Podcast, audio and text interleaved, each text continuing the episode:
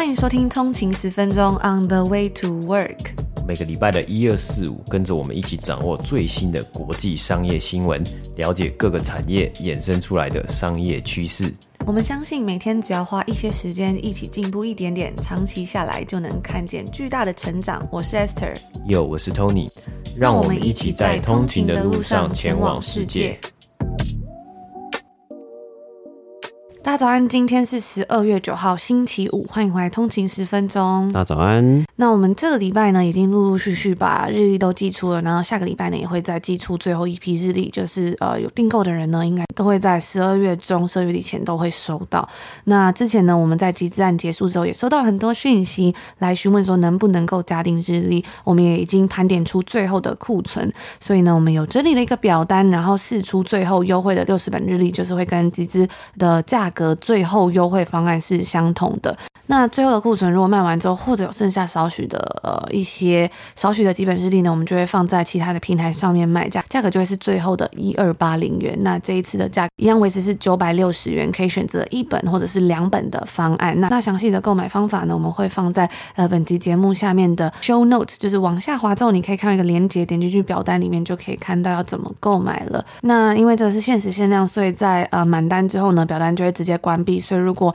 你打开这个表单，它是可以填写的话，就代表还有数量。我们也会在填写完表单之后三个工作天内就 email 回复汇款跟订单是否成立。那最后的这一批日历呢，会在十二月底前寄出。所以如果大家之前真的没有买到，还想要买的话呢，记得要把握这个最后的机会哦。那如果之前有订购的通勤族呢，已经收到二零二三年每日一鼓励的话，也别忘了可以 tag 我们的 IG 账号 on 的一个底线 way to work，跟我们分享这本日历将会怎么样陪伴你，开启你精彩跟美好的二零二三年。对啊，那所以我们这个礼拜呢，跟下个礼拜呢，都会加紧努力的出货中啊。那还没有收到的呃日历的通勤族呢，可能再等一下，很快呢就会送到了。那如果有呃有收到的话呢，也欢迎真的欢迎一个就是在社群上面呢分享，跟大家分享呃你的心得。那记得这个日历啊，你打开的时候呢，它前面会有一个就是厚纸板，然后把厚纸板往后凹呢，就是翻到后面的，它有一个磁吸扣，都是有师傅手工制作，往往后轻轻的凹，然后跟着这个折线凹。再把磁扣吸在后面的呃日历背后的这个板子上面，它就可以站起来，站在桌子上，或者是呃站在屏的表面上面喽。最近在迈阿密巴塞尔艺术展 Art Basel 呢，有一台 ATM 爆红了。那事情是这样子的，知名创意团体 Mischief 跟艺廊 Parodin 合作呢，在这次的 Art Basel 的艺术展上面设置了一台 ATM。那这台 ATM 呢，跟一般银行的 ATM 最大的差别是，它会依据使用者的账号里面有多少钱，然后将大家排名，显示出大家账户里面的余额有多少钱，满足呢大家想要炫富的那种心态。那它运作的方式呢，也很有趣啊。就是你可以拿出你的 debit card 提款卡，插入这台 ATM 之中，然后呢，它就会帮你拍下一张照片。紧接着呢，这台机器上面就有一个 leaderboard 的排行榜，就会显现出所有在这边插过卡的人呢，账户余额有多少。然后呢，旁边还配着一张照片，而且那个照片就是有一点尴尬，嗯，很像过海关啊，或者是可能是比如说像去考试考雅思什么之类的时候，不是会当场就是在帮你拍一张照嘛，或在银行的时候，然后就是。算是还蛮阳春的，有点像是那种网络镜头的那种感觉，它就直接显示在 leaderboard 上面，然后呢，下面就配着你有多少钱，就是非常的一目了然，有几个零这样子，非常的明显。那所以呢，在 TikTok 上面呢，就有很多人呢会拍说他去用这台 ATM，然后说他是第几名，其他人的存款呢有多少等等的。它整台机器呢其实很像一个嗯电动游戏机台，上面呢会显现排名一样，只是差别是这个显现的是玩家的账户余额。不知道大家会不会想要使用这样的机器？感觉好像会需要一点勇气才能够把卡片插进去，不然好像就是很容易被大家知道，哎，你存款有多少？那 Mischief 的共同创办人就表示说呢，这台 ATM 的排行榜浓缩了大家想要炫富的欲望。从一开始发想的时候呢，我们就决定要将这个作品设置在迈阿密 Art Basel 这样子的地点，因为呢，这里有大量租用蓝宝坚尼啊，还有佩戴劳力士的人。而这台 ATM 背后的创作者则是表示说呢，他设计这个作品啊，是为了要帮助大家可以直接 cut to the chase，贴入正题。但说这个 cut to the chase 呢，其实也是一个还蛮常见的俗语。我觉得也蛮有趣的。通常呢，假设在开会啊或者在聊天的时候嘛，很多时候大家会绕来绕去，可能不好意思啊，然后不好意思直接讲重点，就会在那里闲聊，没有办法讲到重点，然后就会很没有效率嘛。所以呢，在这时候大家如果想要赶快切入重点，但是又不能直接说，哎，你不要浪费时间，don't waste time 之类的时候，嗯，你就会用这样的句子，因为没有人会直接说你不要浪费时间，这样还蛮没有礼貌的嘛。所以呢，这时候你可以讲 cut to the chase，或者也可以用说 get to the point 来表达相同的意思。那通常，大家会用一个呃，let's cut to the chase，或者是 should we get to the point 这样子，就是一个比较有礼貌一点点、比较祈使句的感觉。而说到这种拐弯抹角呢，我觉得最常听到的应该是在影集里面很常会使用的，就是 don't beat around the bush，不要一直拐弯抹角啊，或者是绕圈圈这样子。稍微在这边跟大家补充一下英文小教室，我觉得还蛮有趣，就是很常会用到的几个俗语。那回到这个艺术创作品啊，跟 Mischief 的团队所预期的一样啊，这台 Mischief Bank 不止吸引到很多人的目光，它也在网络上爆红了。在之前呢，这一个 Leaderboard 就是这一台 ATM 上面的第一名呢，一直都是一位 DJ 兼音乐制作人 Diplo。那他的账户余额呢，有三百万美金。最后呢，这一台可以看到大家户头的余额，然后再搭配照片的机器呢，是卖给了一个南佛罗里达州的当地收藏家。那这位收藏家呢，他计划要将这个作品公开来让大众使用。那截止在上周六呢，也就是这个艺术展 Art Basel 的最后一天，这台 ATM 的 Leaderboard 上面的第一名呢，Tony 可以猜猜看，你觉得第一名他的户头里面有多少余额？嗯。刚刚是说三百万美金嘛？对，就是这个 Diplo 的三百万美金。那、嗯、你说最后的第一名是多少余额吗？我觉得可能一千万美金吗？嗯，差不多了，就是他是拥有九百五十万美金余额的人啊。那这九百五十万若显现在这荧幕上，我觉得会还蛮惊人的，而且还有他的放上他的照片。不过呢，虽然这算是一个很有趣的行为艺术创作，满足大家想要炫富的需求，但是说到有关于财富啊，其实呃，许多真正拥有财富的人，并不会都把钱放在户头之中。举例呢，当你将钱存进银行之后，其实你是在以非常低的利率借给银行资金，让他们去放。贷款给其他人，所以呢，可能你存放在银行一年之后啊，他会给你超低的利息，可能是呃零点零三 percent 之类的。但是呢，其实银行它会以更多很高的利率再拿这笔钱去借给别人。就是像在北美啊，就是这阵子一直在升息嘛，像是呃，其实银行它可能会以六到七 percent 利率去借贷款给别人。所以呢，真正拥有财富的人呢、啊，他们可能。就是会将他们的这个现金呢拿去投资啊，或者是用更合理的利率把钱借给别人，去购买那些能够增值增值的资产，比如说房地产。所以在 r Basel 上面这个 ATM 呢，它也许不是呃展现出最有钱的人是谁，而是显现出谁最容易被绑架。因为诶，大家就可以看到这个照片是谁，然后他户头里有九百万哦，那其实就还蛮可怕的嘛。就是呃，你存在银行里面，像是之前在加拿大呢，其实很常就会遇到一些。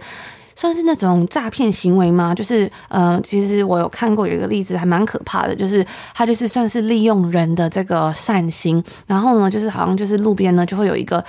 小朋友，算是青少年，那他就会跟路人借呃信用卡。他就是在一台计程车上，然后他下车给你借信用卡，说啊，我现在没有现，我现在没有钱，我可以给你现金。那我这边要刷可能十五块，因为计程车司机不收呃现金，这样你可不可以帮我刷？我给你钱。那有些人呢就会觉得，哎，就是他是一个青少年啊，觉得好像想帮助他这样子。那这时候如果你把你的卡给他呢，他就会跟这个计程车司机联合好。计程车司机呢，当你插卡的时候，在迅雷不及掩耳的速度啊，他就会把你的卡换掉。那当时呢，你会按你的密码嘛？所以呢，他就。你的密码是多少？然后他再换一张长相一模一样的卡给你。那这时候呢，你可能就不知不觉你的卡被掉包了。然后呢，等到晚上你才收到简讯或什么，才会发现说，为什么我账户余额都不见了？就还蛮可怕。我听过蛮多呃，在多人都有这样子的例子，所以我觉得有时候也是要小心一下。那说到这个来自纽约布鲁克林的 Mischief 创意团体啊，其实一直以来呢，他们就是以各种翻玩啊、致敬还有恶搞而闻名。它的名字是 MSCHF 嘛，跟它的这个名字的来源一样，Mischief 就是 M S C H I E F 恶作剧一样，是这个团体是十分的搞怪。他们是在二零一六年的时候成立，然后你可以在 LinkedIn 上面看到他们呢、是称自己是乳类制造公司，而他们的成员呢有着各自不同的网络。经营背景，有像是呃推特啊，或是 BuzzFeed 的社群平台上面，就是在上面上过班的人，所以呢，也可想而知啊，他们十分会利用各种火热的议题，然后加紧行销炒作，创造一些不一样的企划。在二零二零年的时候呢，该团队啊就以三万块美金的价格竞标到知名艺术家。Damien Hirst 的彩色圆点版画，那这个画面，那这个画呢，它上面总共有八十八个色彩不同的点点，然后它算是一个很对称，就是上面有个点点，然后非常整齐的摆出八十八个小方块，呃，每个圆点这样子。这个画呢是非常对称的，在这个画上面，它是八个。八十八个彩色不同的圆点嘛，所以呢，没有想到这个 Mischief 他们竟然将这个画切割下来，裁切成八十八个小方块，然后呢，每个圆点他们以四百八十块美金售出，就最后啊，竟然在不到三十八秒之内就秒杀完毕，就网络上有数据哦，它是就这个抢标嘛，三十八秒内直接买完。而且啊，他们连切下来剩下白纸的部分，还有包括这个艺术家 Damien Hirst 他签名的部分呢，也都被割下来拿来竞标啦，简直是赚爆了！大家如果有兴趣的话呢，可以稍微算算看啊，它成本假设算就算这幅画三万块美金，八十八个圆点一个，如果起价卖四百八。总共就已经是四万两千两百四十块美金，然后再加上呢，后来他们自己切下来这个白纸竞标的价钱啊，加起来的净利呢，恐怕是高达六位数美金啊。那根据外媒表示，他们最后总共的销售额是超过他们当初所购买这幅画价格的七倍，获利可以说是非常的可观。而该团队呢表示，他们之所以要这样做，是希望能够让更多喜爱这个作品的人都能够拥有它，用更平易近人的价格来入手。所以这个团队啊，他们。其实不只会恶搞，生意头脑呢也真的是非常的好。而在过去几年呢、Mischief 他们其实很常会出现在头条新闻上面，因为呢，他们每过两个礼拜就会进行 drop，就是限时发售，大家都猜不到他每次会卖的是什么东西。而且，而且呢，他们说啊，每次他们推出的东西都不一样，他们不会推出两次一模一样的东西。像是在二零一八年的时候呢，他们就卖过一台非常旧的三星笔电，这台笔电呢，上面有号称是全世界最危险的六大电脑病毒。那据称呢，这些病毒啊，对全球的经济是造成了一千亿美金的损失。这也是该团队他们发布的第一个作品，然后他们将这个作品命名为 The The Persistence of Chaos。然后呢，最终这台中了一堆病毒的老电脑是以一百三十五万美金，大约是四千多万台币的天价拍出，是不是非常的惊人？就是一台嗯非常非常旧的笔电，竟然可以卖四千多万。那甚至呢是在二零一九年的时候呢，他们也跟一位饶舌歌手合作，推出了一双据称是有着人血的撒旦 Air Max 97。而因为这样子的设计啊，让人连接到撒旦崇拜，所以到最后呢，Nike 也是提告该团队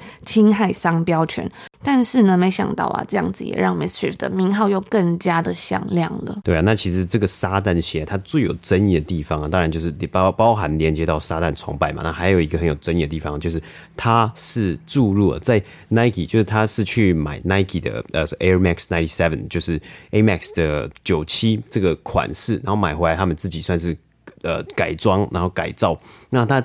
那它在最最最有争议的地方，就是它在它这个气垫里面，他是注入了真人的血，就是人血啊。那因为这一双鞋呢，为什么会有撒旦鞋呢？但那是他们在撒旦鞋之前呢，他们推出了一双耶稣鞋啊，就是 Jesus Shoes 啊。那这个耶稣鞋呢，也是用 Nike 的 Air Max 九七。这双鞋，然后它的这个颜色是全白的。他们在上面呢，就是呃，也是一样，在气垫的部分，他们注入的是来自约旦河的圣水，是也是有神父加的圣水啊。那那时候呢，其实大家非常的就是很很呃，大家还蛮疯狂的，因为那双鞋其实整体设计起来呢，看起来是蛮帅的啊，啊。一开始呢，开卖也是在一分钟之内就秒杀，而且那双鞋它的定价。甚至他们把 Air Max 97买完之后呢，然后他们自己改装变成这个耶稣鞋之后呢，它的定价呢是定在了一千四百块美金左右，秒杀。然后呢，再售价是甚至可以高到四千块美金，现在可能应该也是突破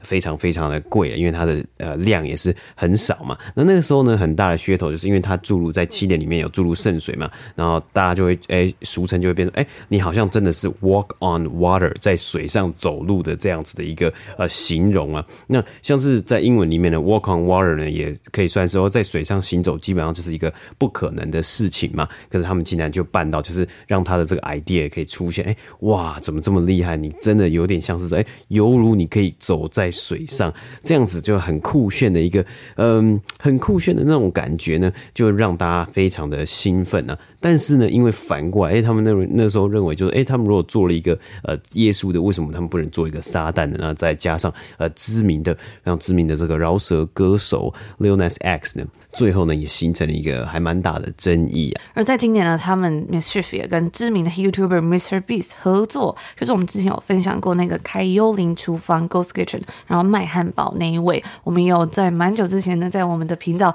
On 那个底线微点 Daily 的这个 IG 上面呢，那时候 Tony 有做一系列企划，就是试吃素食这样子。那时候我们还要去买他的这个汉堡。而且我这次回来台湾呢、啊，我发现好像台湾也有 Mr Beast Burger 还是 Beast Burger，我就已经快要忘记那个那个店到底叫什么，好像也有这个呃幽灵厨房了。我印象中的时候吃，我是觉得还蛮好吃的啦。那回到这个重点呢、就是嗯，他们之就是 Mr Beast 就跟这个 Mischief 合作，他们推出第二十四号作品，就是共同开发一个 App，叫做 Finger on the Tap。那在这个 App 里面呢，参赛者要将手放在荧幕上面的指定位置，手指然后按着，中途呢都不能离开荧幕哦。那为了防止作弊啊，他们还会不定时的去更换，就是你手指要按的指定位置。撑最久的人呢，就有机会获得最高，但。是呢，其实这个奖金金额是可以被更改的。主要呢，还是要依据所有参赛失败的人，他们最终去投票说，哎，要给的这个奖金金额到底是多少？所以呢，也借由这个比赛来讽刺社会，然后挑战人性。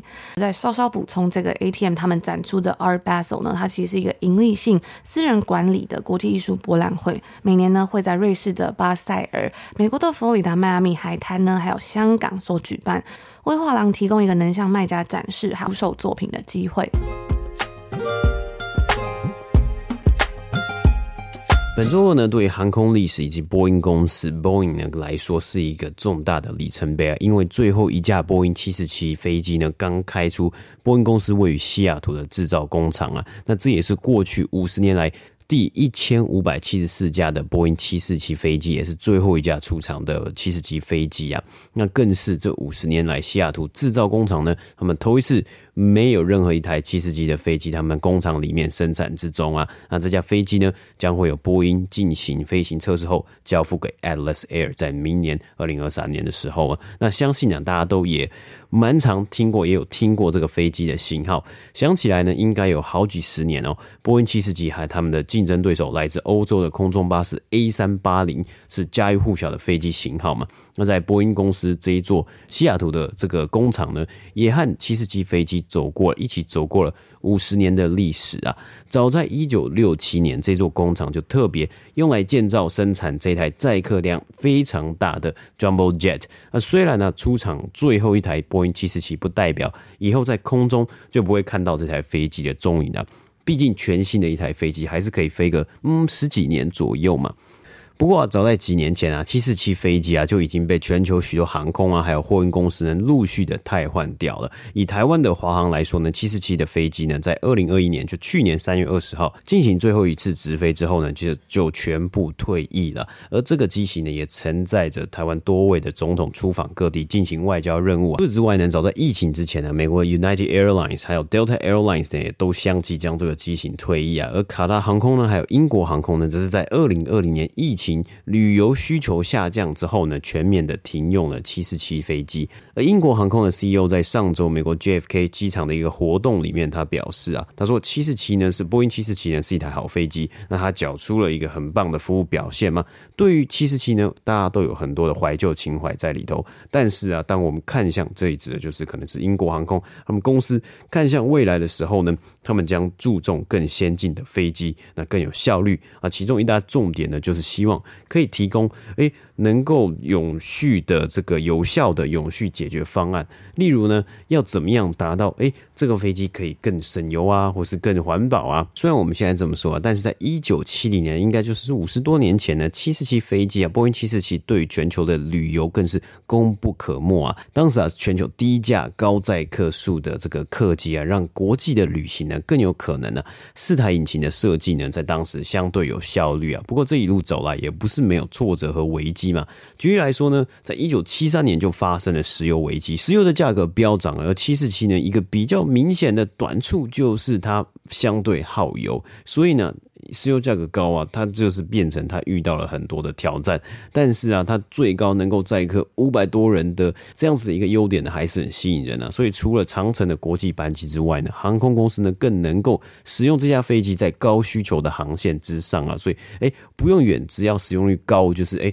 它卖的票多就有也有机会赚钱嘛。那甚至呢，它还能够作为货机来使用，满足。客运还有货运这两个需求，所以在七四七波音七四七的这个飞机这一个机型之中呢，波音公司也是卖了非常多架这个七四七给各种这个货运公司、物流公司。那它也让国际的空运呢又进了一步，使得消费者有机会呢买到不同国家的商品。而波音呢，也因应呢，就是从那个时候呢，就开始不断的因应的不同的需求，呃，开始进行了一系列的改良，针对呢有载客有载客的需求，有一系列的呃这个呃演进啊进步的飞机。那货运呢有货运的需求呢，让飞机可以更有效的来来进行他们要做的目标的运用。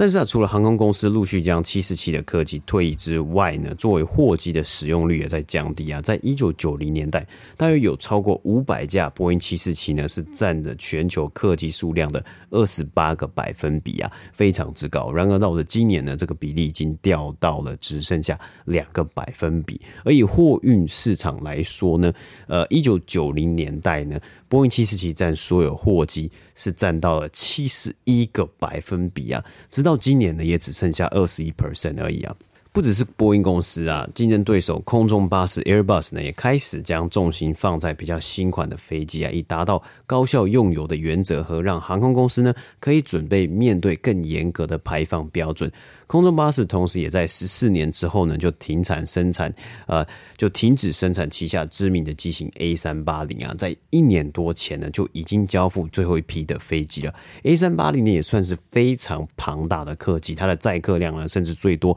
可以到。达八百多人，但是就是因为它太庞大，限制多，因此啊，我们也可以看到它比七四七呢还要早就停产了。而随着七十七的停产呢，波音公司近年来也将重心已经早就开始放在其他重点的机型，像是七七七还有七八七 Dreamliners 等等的，那可以达到许多像是低耗油的要求啊，或是比较比较有效率的这个用油啊。那不过疫情呢，也让许多交期有延长啊、delay 的状况，不止在波音公司中出现，我们看到美国其他国防工业公司呢，例如 Lockheed Martin 呢，还有 General Dynamics 呢，都有看到他们订单延期，呃，就是有一个 backlog 的一个。状况了，像是在疫情的时候呢，供应链的问题还是非常非常的严重嘛。但是啊，不只是供应链，不只是 backlog 啊，对于各个波音公司来说呢，过去在这几年持续遇到的一个非常大的问题，很需要要重视的问题呢，就是波音七三七 MAX 的飞安问题。呃，这架飞机呢，它造成了已经造成两起重大的空难，导致三百四十六人去世嘛。大约是在二零一八年的时候啊，而而近期啊，十二月底呢，也是两年前，二零二零年，美国国会订定为期两年，让飞机更加安全的相关规定的期限呢。根据《华尔街日报》的报道呢，当时啊，波音是认为他们有足够的时间在两年内呢，让他们旗下的机型，特别是七三七 MAX 的这些机型呢，来去这个问题呢，来去解决掉。但是两年的时间一下子就过去了。而根据最新的消息啊，呃，美国的这个国会呢，他们预计啊，他们推出了这个最新的一个国防法案呢，它并没有让七三七。Max 的两个款式呢，可以去排除在呃最新的安全规定之外啊，也就是说，他们必须要符合最新的规规定，然后最新的安全规定啊，那就代表了更严格啊，呃，必须要更多花更多的时间和成本来去改进这些问题。而这也有两派的辩论啊，正反两派的辩论嘛。有些航空公司的 CEO 呢认为，波音目前呢，它这样的飞机，它这样的这个处理呢是安全的。那也有机师工会啊，还有先前七三七 MAX 空难的罹难者家属呢，认为加强安全是必须的。所以最后呢，也很有可能会变成一场，不只是不单只是哎我们在讨论他们他们的这个，不单只是他们的工程师在讨论，哎要怎么样做呢比较安全呢，而是呢为了要符合法规而加强力道的游说大战，牵扯到更多的政治那其实我们也看到了，呃，波音公司呢，它虽然在这个法规上面或在安全上面呢有问题，它还是卖了很多的这个呃，有很多的订单卖给了各间的美国的航空公司啊，就是呃，他们已经有跟他签署这些七三七 MAX 的订单了嘛，所以这部分呢也有牵扯到一点点的利益啊。那当然，呃，两边的讨论呢就在讨论说，这样子的一个最新的措施呢，到底是安全还是不安全的？这也可能会牵扯进来呢，让整体的这个法规定定啊，还有其他的东西呢，会更加的复杂。那如果最后真的波音一定要去符合更严格的法规的话呢，预计啊，根据《华尔街日报》的报道啊，他们可能会损失非常的惨重啊，也代表了现在呢，目前总共的这个对于这些新的飞机的订单呢，大概是在一千架左右啊，那价值呢是五百亿美金嘛，那这样子的一个数据呢，这样子的数字五百亿美金呢，就基本上是等同于波音在去年。一整年的营收，包括他们卖他们的这个呃客机，还有卖他们的战斗机，还有他们的其他的服务，就是把他们所有旗下的业务都加在一起的这个一整年的基本上平均的销售额，就是这样子的一个数字啊。所以对于波音公司来说呢，这种规定呢，呃，应该也是影响蛮大。那那陆续后续呢，应该还是会有更多的动作。不过我们今天呢也看到，今天新闻呢看到，哎。波音七四七啊，这一架算是在很多人的这个嗯，很多人的印象啊，或是很多人过去出国玩啊，或是出去旅游，或者搭飞机啊，或是去别不同国家都有搭过这样的机型呢，已经正式的停产了。在经历了五十几年的一个辉煌岁月呢，真的算是对于全球的旅游功不可没呢啊，已经结束，要结束生产了。那以上就是我们今天星期五要跟大家分享的内容啦。嗯，对啊，那其实真的，呃，十二月呢也已经快要过完了，所以真的蛮期待十二月底有圣诞节，然后呢还有跨年了。那接下来进入到二零二三年呢，会非常的期待，要跟大家一起来来读每日鼓励，然后让每日鼓励呢当做通勤十分钟在二零二三年的节目表。每天呢，我们都在节目上面呢更深入的了解一间美股公司，或是呃学习财经名词，以及认识历史上的金融事件啊。那其实这次收到。这个呃日历的本本身、啊，就是我觉得整个日历呢是做的非常的漂亮啊，而且这个摆在桌上啊，真的有时候会感觉很赏心悦目啊。那很期待呢，跟大家一起呢，从二零二三年的时候呢，一起来撕，每天撕一张啊，一定很有成就感啊。我记得以前呢，在当兵的时候啊，就是当兵，当然，嗯，是一个很难忘的回忆啊。可是如果你今天问我说，要不要再再一次呢？大家应该会选择说，好，那那我我我宁愿先 先不要，先不要这个这样子的一个回忆啊。但是那时候在当兵的时候啊，就是为了要呃很期待，就是退伍的那一刻，或者是说很期待就放假那一刻，所以我就把这在在那个有一有一个小笔记本，我忘记那叫什么，就是一个小笔记本之中呢，然后呢我就写上每一天的这个数字。然后呃，就是每一个月嘛，然后每一天呢，然后每天起来呢，我就会把前一个前一天呢就把它划掉，就是有一种就是，哎，好像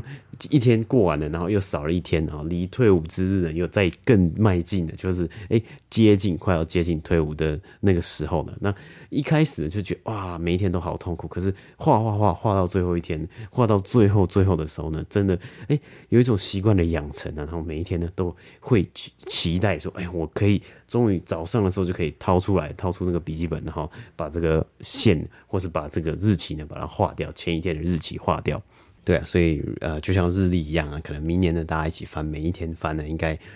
每天十一页呢，应该也非常的有成就感啊。那这一次呢，我们最后的六十本追加呢，是也是感谢通勤族一直以来的支持，所以我们决定呢是呃维持在我们集资最后集资阶段的时候，当时的一个售价就是一本呢是九百六十块。台币，然后两本呢是九百五十块台币。嗯，那大家如果收到的话，记得哦，就是把封面往后折，就可以直接立起来，它是一体成型的，所以就不需要额外的组装支架。那如果比如说你想要带到别的地方啊，你已经开始撕了，然后你想要保护它，你只要把这个背后的这个板子呢往前把它盖回来，这样就可以当做一个封面的感觉。所以你就是可以摆在一些呃平的一些表面上，都非常的方便。那也别忘了日历撕下来之后呢，我们有做分门别类嘛，就是不同的产业别，那每一个日历页面呢，介绍美股公司的右下角，你都可以看到一个小小的插图，对应着该产业别的插图。之后呢，我们在明年刚刚 Tony 有提到嘛，这也是我们 Podcast 的节目表。所以呢，因为我们当初设计的时候是希望说，这个日历是可以作为大家认识美股的第一步嘛，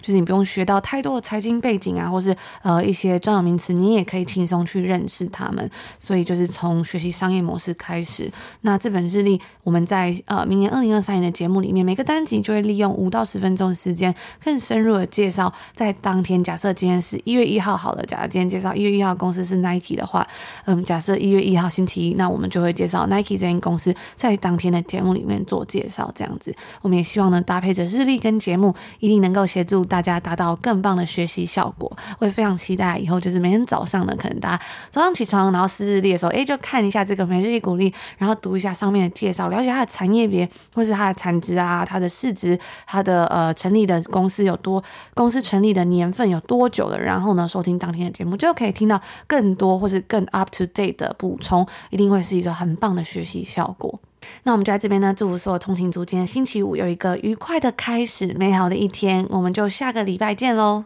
下周见，拜拜。拜拜。